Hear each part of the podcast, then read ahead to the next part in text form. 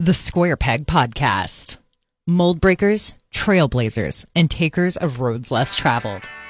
Not all of us look the way the world expects us to look, think as the world expects us to think, or arrive at our destination the way the world expects us to.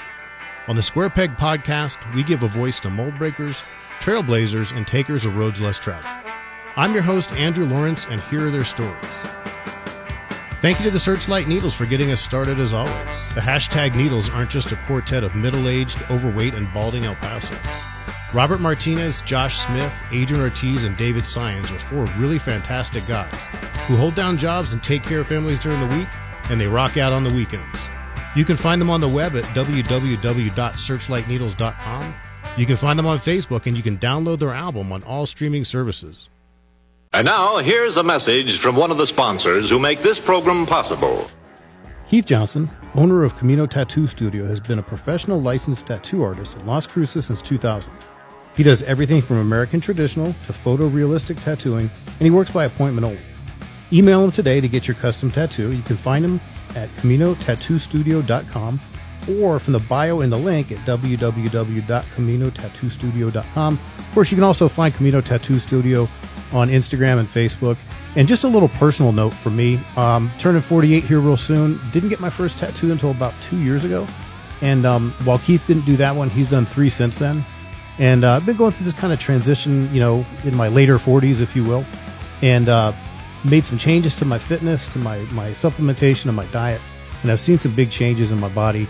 And I'll tell you, I've never loved my body. I probably never will. But with the changes I've made and the artwork that Keith has uh, been able to put on my body, learning to hate it a little bit less every day. So if you want to be uh, like me and get some good artwork on you, give give Keith a, an email uh, and and go get your The tattoo. Square Peg Podcast. My guests today are both are one is the executive director and the other one is the operations manager of a local ministry of Peace Lutheran Church, which is called the Border Servant Corps. They oversee a sheltering and hospitality program for migrants seeking refuge and asylum, a cultural immersion program, and community engagement programs. Kari Lanander and Kyle Boyd, welcome to the Square Peg Podcast. Thanks for having us. Hello. Hey, Kyle. Hey, you know what? I just met Kyle yesterday. Of course, I met Kari before, and you guys were good enough to give me a tour of your facility, so I could kind of get a better idea of of what uh, of what you guys are going to be talking about today. Uh, now, you guys had an opportunity to a uh, brief opportunity to, to listen to the song Barrymore, which is our intro and outro music. Kari, do you want to go first? Give us. Uh, you got a thumbs up or a thumbs down? I would say a thumbs up. A thumbs up. Now, Kyle, what do you think? I'll give it a thumbs up. You get two thumbs up. Ladies and gentlemen, we've got two thumbs up for Barrymore by the Searchlight Needles. Um, so, hey, Kari, obviously we're going to dive deeper into it, but can you kind of give a real brief overview version of what Border Servant Corps is and um, what do you guys do? Very, I mean, just uh, uh, like I said, we're going to go into it in detail, but if you wanted to give the very brief, very overview version, what would you say? Sure. So, Border Servant Corps since 1997 has existed to serve the borderlands, and currently, like you said, we op- operate in three different realms. We do direct service through a hospitality program. We do borderlands education and engagement uh, with community members. Now, Kyle, uh, tell me a little bit about your background, where you're from, uh, what you did before you were involved in uh, Border Servant Corps, and actually how you got involved in doing the job you're doing today. So I guess I'll start at the beginning. Uh, I retired. uh, Should I say I'm, I was a city firefighter in Las Cruces for 20 years. I retired four years ago, and I was one of the two directors at the city of Las Cruces refugee shelter, not refugee, asylum shelter in 2019. And that's how I got to be involved with Border Servant Corps and uh, the asylum sheltering project going on right now. Uh, now, I would imagine from from the way you've described it, the the job you did when you worked for the city after retiring from the fire department is pretty similar to what you're doing today. Very similar, yes. Okay, and would it would it make sense just to say that after spending uh, 20 years in a very specific area of uh, uh, serving the public and kind of not to sound cliche or, or cheesy, but doing good deeds, if you will. Um, I mean, everybody loves a firefighter, right? It's not like being a cop or anything. Um, but you have kind of a service minded. Sounds like you're, you're you have it in your mind that you want to provide service for people uh, and do good things for your community and help keep keep people safe uh, and get them where they're going. Is, is that a, is that a, probably a good assumption? I would say yes. And um, did you know when you before you retired from the fire department that this is the type of work you wanted to do? Absolutely not.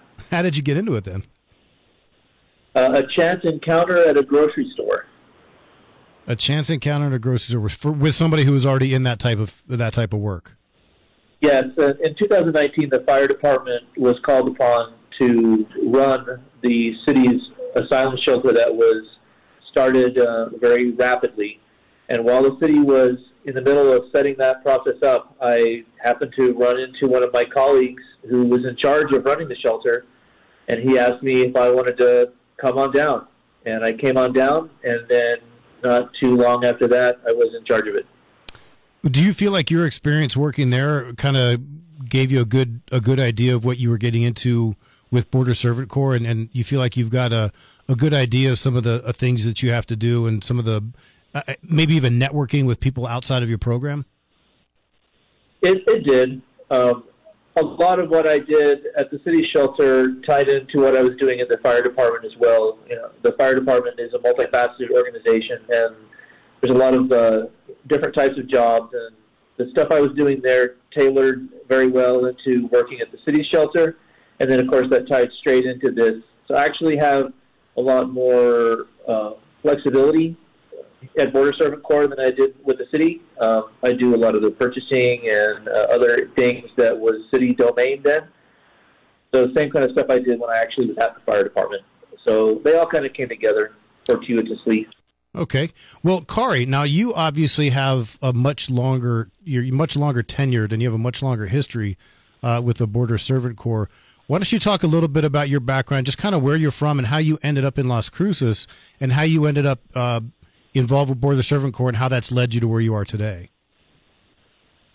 Yeah, so I'm originally from the Midwest, and after college, I was looking to do service uh, some somewhere in some way, and I was a business and communications member, uh, or I had a business and communications major, which qualifies you for a lot of things, yet nothing super specific at the same time. And so um, I had a friend who pointed me toward Border Servant Corps, and I served for a couple of years with a congregation that's one of our partners in downtown El Paso and worked with an after school program. And they also have a border immersion program. And we've continued that partnership with that organization to this day. They're part of our hospitality ministry, and we overlap on lots of our lots of our community projects. Um, so I've I've been with Border Servant Corps in different capacities since 2008, and I've been very fortunate um, to be with this program as it has transitioned and evolved and brought different community members and partners alongside us. One of the big things about Border Servant Corps is we rarely, if ever, do anything alone, and so we're, you know, we have a lot of really excellent partners, individuals and congregations and um, community organizations, government partners, um, you know, locally, regionally, uh, nationally, and internationally, and, and that's the only way that we can do our, our work is by collaborating with all these different folks. Now, your initial involvement with Border Servant Corps was with a, a, part of the program that's no longer part of it. Just can you talk a little bit about that and, and what your experiences were doing that? Sure. So we um, we had at the time we had a year long volunteer program, and so that was part of um, what I originally came down to do. And so I stayed for uh, two years and worked with a social service agency. Uh, learned a lot from the community, lived very uh, simply and in community with other people, um, and and really got uh, got a foothold and and became uh, part of this community in a very different way than I had ever anticipated, which which ended up uh, bringing me back here and has kept me here ever since. Well, you know what they say about New Mexico; they don't call it the land of entrapment for nothing. Um, when, when I moved out here, my dad said that when I moved here in 1998, my dad said that people are known to move to the Southwest and never never come back. But um, now, now Border Servant Corps is uh, closely affiliated with some might say is is a what's a ministry of Peace Lutheran Church. Was your um, was your decision to come here and be part of Border Servant Corps in the beginning uh, any in any way, shape, or form tied to your faith? Yeah, it was originally. My dad's a Lutheran pastor, and so I was looking at different um, faith-based service opportunities. Um, and I would say uh, that was part of the motivation to come, and part of the reason to stay has really been uh, what this community has come to mean. Now, Kyle, um, I know obviously you're the operations manager for this hospitality program. Do you have any involvement with border immersion? Um, no, not really. We have we have our, we have our executive staff, and we talk to each other about the different things that we're working on. So the immersions program coordinator, she asks me questions, and I may ask her questions. So I'm involved in the immersions tangentially, but not directly. Okay, well, in that case, Kari, can you talk about the border immersion program? How long is it? Uh, who participates, and what kind of uh, things are people who participate in it experience, and what what what might they be able to take back with them uh, to their communities where they live? So the immersion program uh, is a week long program where uh, groups of people from high schoolers to college students to adult groups uh, come down for a week at a time and they come to learn about our current border reality and what that means in this region, but also to take that back and apply it to where they live. So we tell people that instead of sound bites and news clips, we want them to, you know, hear stories and facts from people who have all different kinds of perspectives, all different roles in the community. Um, and to come in with open minds and hearts, we want them to think critically. We want them to reflect on what they're learning as they come, as they go throughout the week. And we don't want it to be this one-off, one-week experience. We want them to take what they've learned and really connect it to the communities that they're going back to. Because in many ways, you can learn things um, about the border, in the border, um, that are are universal truths that can apply in whatever community uh, you're in. And so we want people to connect connect what they're learning and seeing here with other places. So people will do everything from going to immigration court and talking to a judge and perhaps a public defender. Uh, they will uh, have a chance to sit down and hear stories from people who have uh, experiences migrating themselves and what that experience has been like, what motivated that, what the process was like, and what it's like for them now. People uh, go to the fence and they hear from Border Patrol firsthand about the realities in our community. And they'll also, you know, spend time talking to NGOs of all different, um, you know, involvement in the borderlands about what about how different NGOs stand up and stand together on both sides of the border in this whole, you know, borderland community in Juarez and El Paso and in Las Cruces. Um, they'll hear from immigration lawyers. Um, and really, we just try to help folks get a sense of, of what this community is and let the community speak for speak for itself. Now, uh, for our listeners, when you say NGO, you're talking about nonprofits in the region. So um, people who have lots of different different missions, um, but engage the community. I would say in a variety of ways. Now, you, the, you how you've described border immersion program and some of the things that the participants uh, are involved in, those all seem to be in some way, shape, or form uh, immigration or migration uh, involved. Do they get involved in th- in other things that don't involve? Uh, border patrol, fences, immigration court. Uh, do they get involved with local farmers? They had to learn about the chili crop uh, Pistol Pete, Billy the Kid. Is is that part of the program?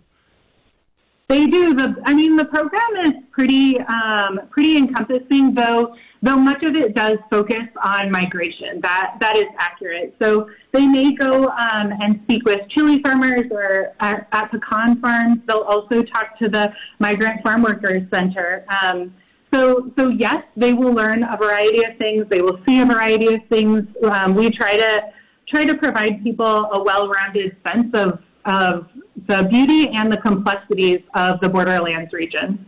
Well, and as you know, we all spoke about yesterday. We have we we all know somebody who just left Las Cruces uh, to go to North Dakota, and I had a conversation with him at his house right before he left, and he was saying that uh, somebody who was helping him find a home up home up there uh, found out he was from you know he was coming from Las Cruces and that it was uh, in a border county, uh, Doña Ana County borders New Mexico, borders Mexico, and uh, they asked, "Well, do you do you have people like coming through yards? They're crossing the border and then walking through your yard?" And and of course, we got kind of a little bit of a chuckle about that. And as we discussed, there are some places in South Texas where that does happen.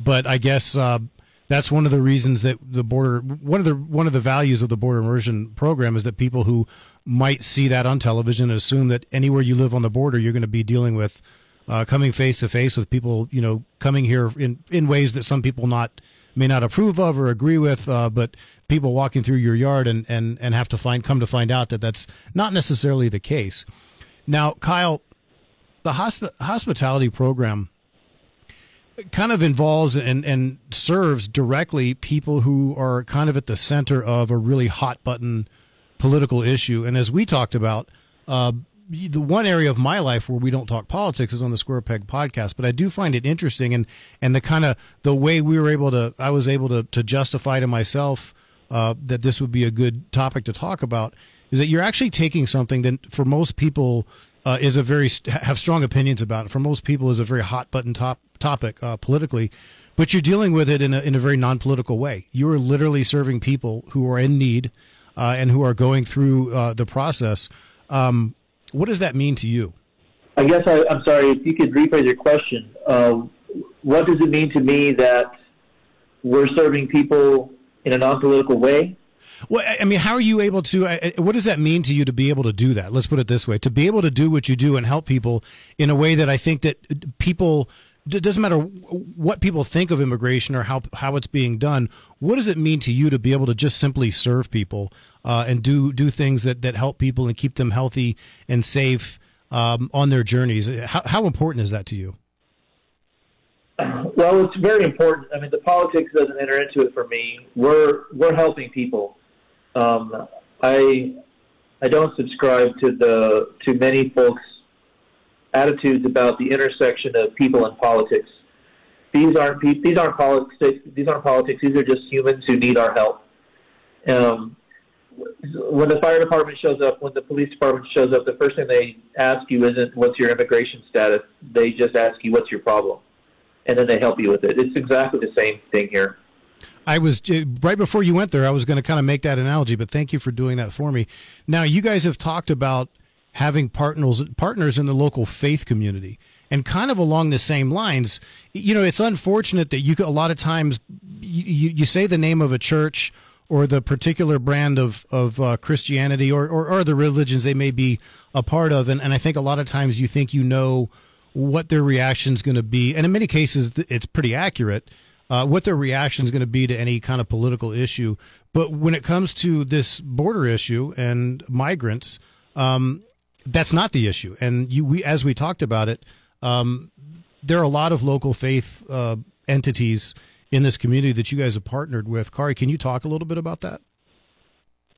Yeah, this has really been an effort focused on on our shared humanity. This is not about politics. This is not about religion.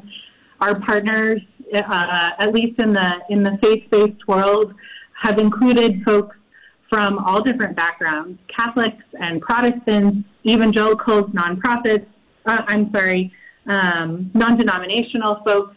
We've had people from the Jewish community and the Muslim community, people who are atheists and agnostics. I would be hard pressed to, to consider a faith population or, or non faith population that hasn't expressed an interest and really either come to serve or donated or supported in one way, shape, or form. There are lots of people um, who who really understand that this is a humanitarian issue and beyond politics or religion. Um, this is the way that the community can come together to care for our neighbors that are that are in our midst. Well, and when a couple of years ago, um, lest anybody think that the the the migrant caravan of a couple months ago was the first one we've ever had. It happened a couple years ago, and, and I know that Border Servant Corps, of course, was involved in in uh, providing hospitality and, and then the services you provide. But if, if I'm not mistaken, there were several other churches that actually used uh, their facilities on site in their fellowship halls to help house people. Am I, am I correct? You are, yeah. There there are many congregations that have um, stepped up and and still continue to do so um, in this community and in the in the border wide community as well. Um, lots lots of different faith traditions and and community uh, engagement organizations. Now, your funding that's always important. Uh, it takes money to to run this program. And um, I know there are people who you know make private donations, uh, clothing and uh, toiletries and things like that.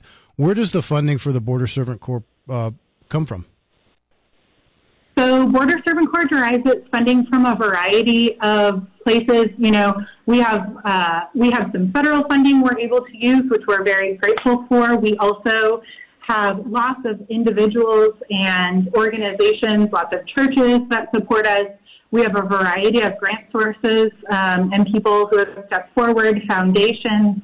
Um, you know, we have donations that we're receiving every day. Some you know, it's a, a retired person who is going through their clothes and they found a you know a pair of pants in the back of their closet that they haven't used before. And so they'll come and drop it off so we can share it with the with the people who are passing through our shelter. And we have schools in different parts of the country um, that are making blankets and they send those uh, in care packages. So it's really it's really a local and community effort, um, both financially, materially, and then volunteer wise that that helps this project um, really really come to life. Now, when it comes to managing, obviously you've got a budget and you've got to you know figure out how you, how to get the money and, and how to how to allot money for different parts of your program. Uh, have you had to? Do you have to do the the budgeting yourself, or do you have a budget specialist or somebody you work with? Yeah, we have a we have a financial manager on staff. We have a, an excellent treasurer who's on our board who is just incredible and has been really supportive of Border Servant Corps for many years and who has who has stepped up a lot in many different ways. Um, and we also are grateful to have an excellent partnership with our local United Way. Um, that also has served as, as a fiscal sponsor for a portion of the funding. Um, and they have just really been instrumental in helping all of all of the projects come together in a safe and sustainable way. Now, we you walked me through your your reception center uh, yesterday when I spoke with you guys, and I saw flags from. We we kind of chuckled at there were I don't know maybe a dozen and a half flags, and I could rec- I, I could name maybe two or three of them. Kyle, um, who does the hospitality serve, uh, program serve? Uh, how many how many different countries and how many people have come through uh, from all the different parts of the world? Um, Kyle, do you know our total our total number of guests we've gone so far? Over 700 by now. We're, we're over 700. I'm sorry, I don't I don't have a, a an accurate count right this minute, and we're we're easily over 30 30 different nations. And some of the more interesting ones, you said some uh, somebody from Nepal. Uh, we got somebody from Nepal the other day. Uh, we've got folks from Uzbekistan, um, Jordan. We've got people from Central and South America, uh, people from Africa. Uh, the interesting thing about uh, about our guests is that we never know who we're going to get until they step out of the van onto our uh, onto our facility we get surprised every day. You get surprised every day. Now, I guess this this would be a good time when we talk about the people you're receiving. How do these people come to you? Uh, what what is the process um, in the days and weeks before they're actually you know you pick them up in a van and bring them to your facility? Well, most of the folks that we get are folks who are uh, surrendering directly to Border Patrol, and then they're they're processed uh, either through Border Patrol or through ICE. I'm not totally uh, familiar with that technicality stuff. Um, they stay. They could stay with them as few as a day, as few as a few days. And for instance, we got some of the folks, um, some of the Haitians. They were only with Border Patrol for a day or two before they got to us, and then we've had people who were there for several weeks or longer. So these are people who have, have come to the United States, uh, have surrendered themselves to authorities, and in some form or fashion, I guess they're seeking asylum, refugee status, and they're they're processed. I guess you know I would imagine fingerprinted, photographed, interviewed, um, and then they're given a date by which they have to appear uh, before an immigration uh, court, right? Yes. That's correct. Everyone who's released to us has been has been processed. They have paperwork and they have a date where they'll check in with ICE at their destination. They're headed to sponsors in different parts of the U.S. Um, people come and they've, they've identified sponsors um, before they even arrive. So most of the time that's family. It can be a network of, of friends. Um, and the sponsors, um, you know, will care for folks while they're going through their immigration immigration process, most mostly to seek asylum. And so these people, once they leave your facility, they're not just you know into the wind. They actually have uh, somebody of record uh, that the, the the authorities know where they're going to be, and I would imagine that they're going to get assigned to to whatever federal district courthouse or, or immigration court that would be in that geographic area. Exactly. Their paperwork has the, the, name of the sponsor that's already been contacted prior to their release and is anticipating their arrival. Um, and they'll they'll help them make sure they get to um, all the check-ins that they need to get into um, throughout the process, and you know help help them with you know meet all their basic needs while they're here in the in the meantime. Now I know that there was a time when uh, people coming through this program were housed uh, at least in some part, uh, on on on the premises at Peace Lutheran Church. You guys are at a different location now, and it really is kind of full service. Um, my understanding is so as the operations manager, Kyle, you're kind of in charge of doing a lot of the hiring and, and staffing. Um, I was really impressed when I toured your facility yesterday with all the different services that are offered. Uh, can you talk about um, the services you guys offer on on premises there, and um, how many people it takes to staff all the different uh, jobs? Um, so we have two different uh, sections. Like I said, we have the travel department, which is the folks who contact the sponsors and make the travel arrangements along with the drivers. Um, not being in El Paso, we have to drive people to the airports and bus stations in El Paso. Most of the folks that we get are flying home. It's just a lot easier for them to go that way. And then we have our regular our guest services department, should I say, which is kind of like a combination of a grocery store slash clothing store slash hotel concierge. Uh, pretty much everything that a guest might need that doesn't involve travel. So we we have three meals a day. We have clothing. We have uh, hygiene supplies, feminine hygiene products, diapers, uh, all the clothing. I don't know if I mentioned that. And then um, oh gosh, I would say I would say additionally we have this excellent partnership with Save the Children, who goes into areas of uh, disaster response or emergency response all over the world, and Save the Children has come in and um, committed itself to being part of this borderland response. And so we have a child play space. We have a partnership with a local author, Denise Chavez, who um, has helped put together an area where uh, books are distributed to people um, that they're willing to either read here or take with them.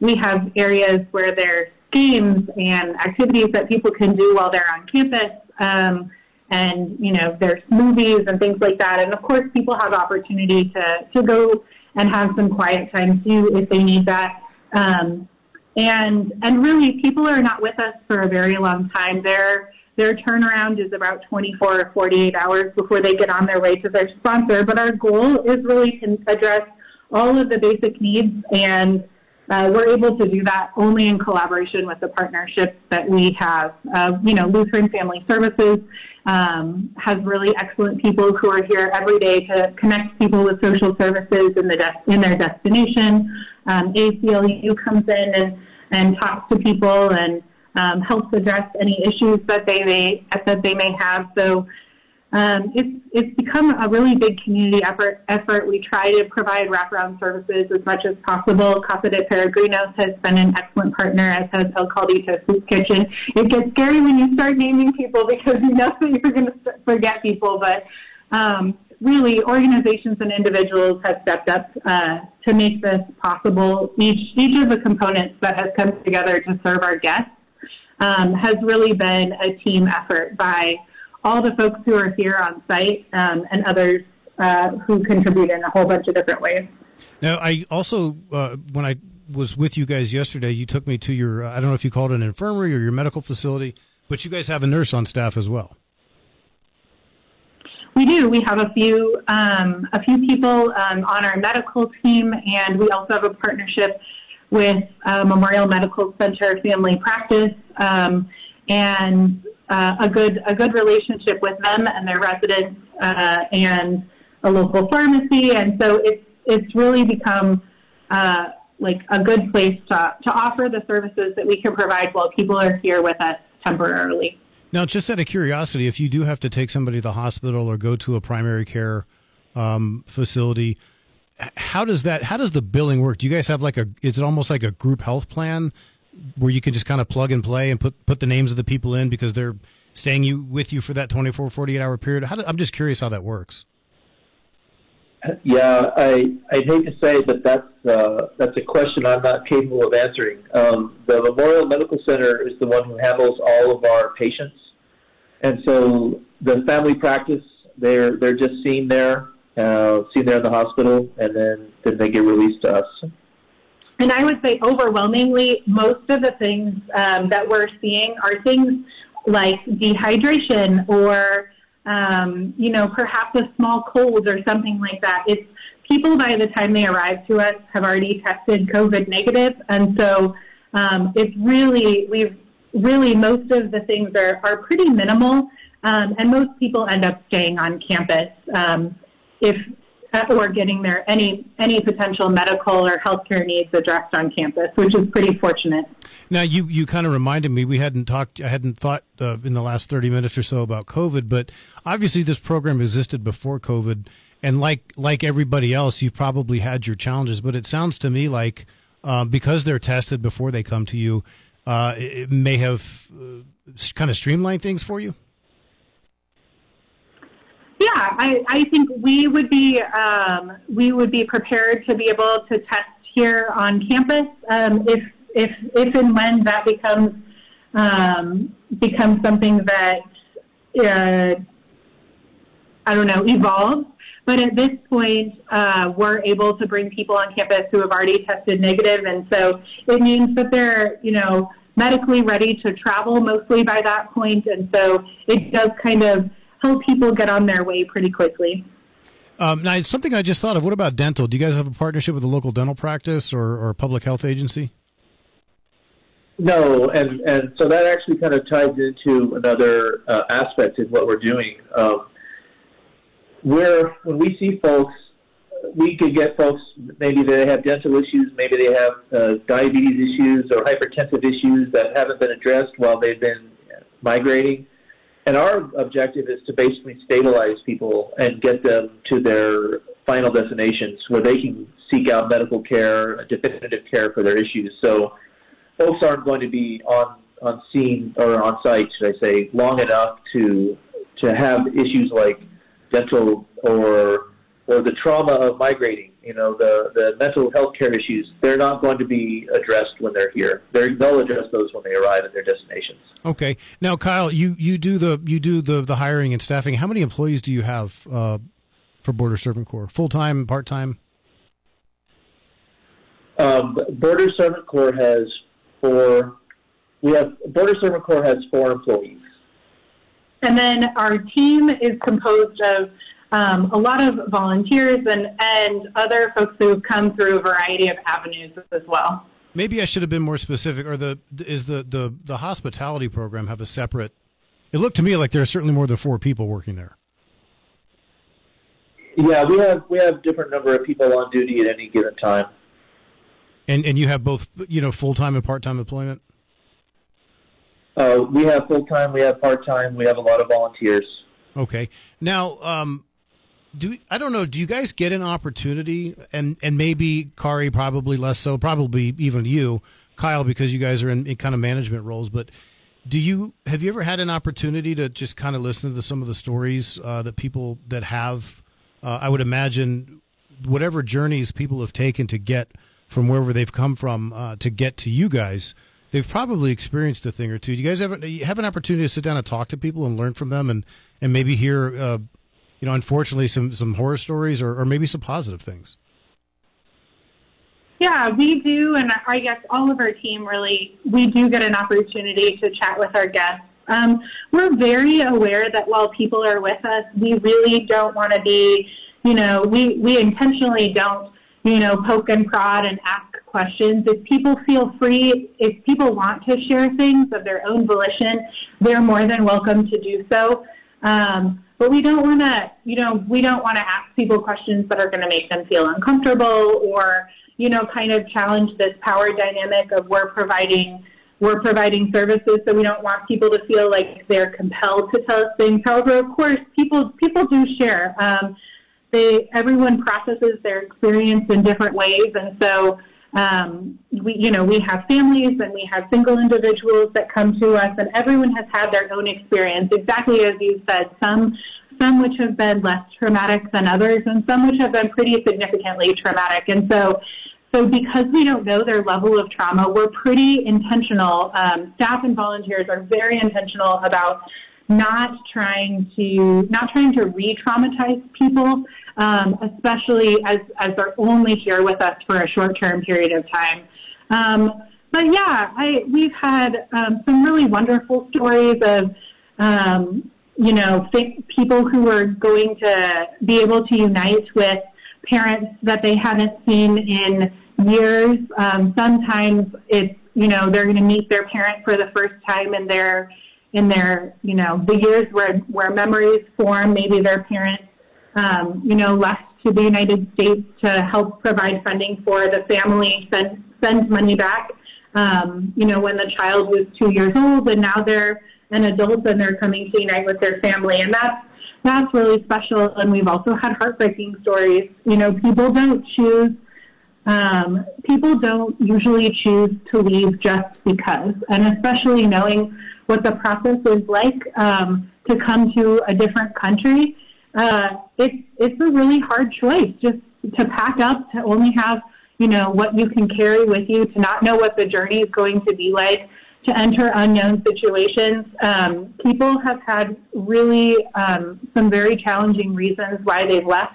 The journey can uh, people can experience lots of things on the journey. And so, so yeah, we've heard the gamut of really beautiful things and some really challenging things.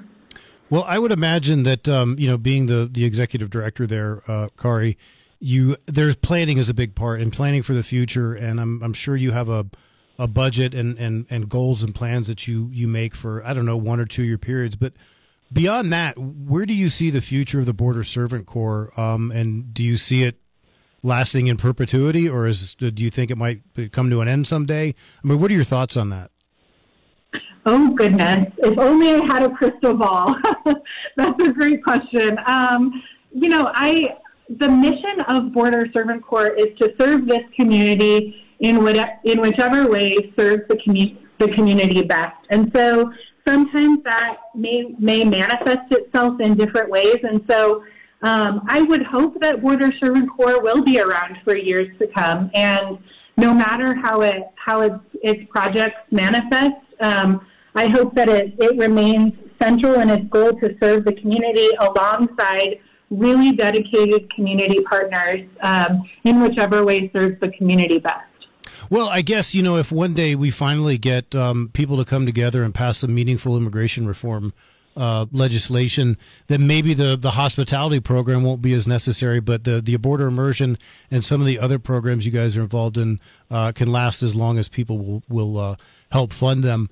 Um, if people want to make donations and if people want to volunteer, Kyle, what's the best way to get a hold of Border Servant Corps and the hospitality program so people can, can accomplish that?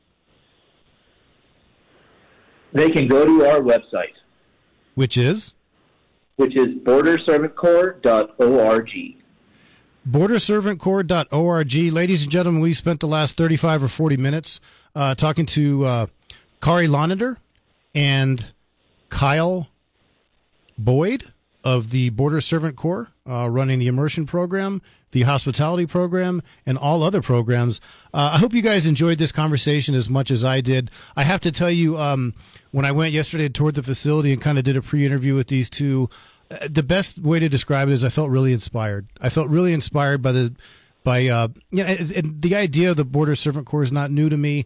Uh, I've had some brief involvement with it in the past. Um, and uh, I kind of knew what they were doing. But to be on scene uh, and to see in the physical form, if you will, all the services they offer, uh, like I said, the, the, best way to describe is that it was very inspiring. Um, and I'm very glad I was able to do that. Ladies and gentlemen, I hope you enjoyed this episode of the Square Peg Podcast. Make sure you turn, tune in next week um, for another great episode. And you know, we're available on Apple Podcasts, Spotify, Pandora, and on our home homepage at lascrucestoday.com. Thank you very much. We will see you later. Hey, if you are having a wedding uh, and you need a photographer or videographer, if you are a local artist in the southern New Mexico or West Texas area and you uh, need a video, a music video made, uh, a real good place to go is my, my friend Isaac Palafox's business, Palomora Productions. Uh, they're located pretty close to Las Cruces downtown. And uh, you can find them on Facebook, you can find them on Instagram and all those different places. Uh, you can also get them at uh, www.palomora.com for all your weddings, music videos, and anything else you need a professional videographer or photographer. The Square Peg Podcast. Proudly produced by LasCrucesToday.com and Bravo Mike Communications.